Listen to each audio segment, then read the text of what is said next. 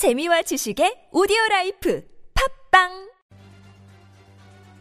아무래도 기동성과 궤도 신뢰성 부분에서 중국의 99식 전차는 가장 떨어지는 후보인 듯합니다. 중국은 독일의 MTU 871 엔진을 국산화 성공시켰던 경험을 바탕으로 1200마력 출력을 가진 190HB1 엔진을 99식 전차에 탑재했고 이후 99식 A 전차부터는 개량형인 1500마력짜리 150HB2 엔진을 탑재합니다. 99식 전차는 최고 속력이 도로에서 시속 70km에서 80km 이르며 야지에서는 60km라고 하는데 어째 거짓말일 것으로 의심되는 부분입니다. 1500마력 엔진과 독일제 트랜스미션을 사용하는 K2 흑표 전차는 99식 전차보다 1.5톤이 더 가벼운 수준입니다. 그런데 중국 99식 전차 엔진은 1500마력으로 K2 전차의 것과 똑같은 데다 신뢰성 이 의심되는 트랜스미션을 사용하는 데다가 무게는 1.5톤이 더 무거운데 더 빠르다니 이론적으로 말이 안 되죠. 최대 속력 외에 가속 성능도 전차에게는 중요한데 99식 전차는 정지 상태에서 시속 32km까지 도달하는데 무려 14초 이상의 시간이 걸린다고 하니 역시나 무거운 장갑과 이로 인해 떨어지는 기동력을 확인할 수 있습니다. 무게가 60톤이 넘는 M1 에이브람스 전차마저 이 속도에 도달하는데 7.2초면 충분한데요. 99A식 전차 개발 책임자가 폭로한 바에 따르면 99식의 power pack은 독일제 MTU 871 엔진과 비슷하지만 평균 고장 주기가 500시간이라 두배 빨리 고장 난다고 합니다. 영상을 재밌게 보셨다면 구독, 좋아요,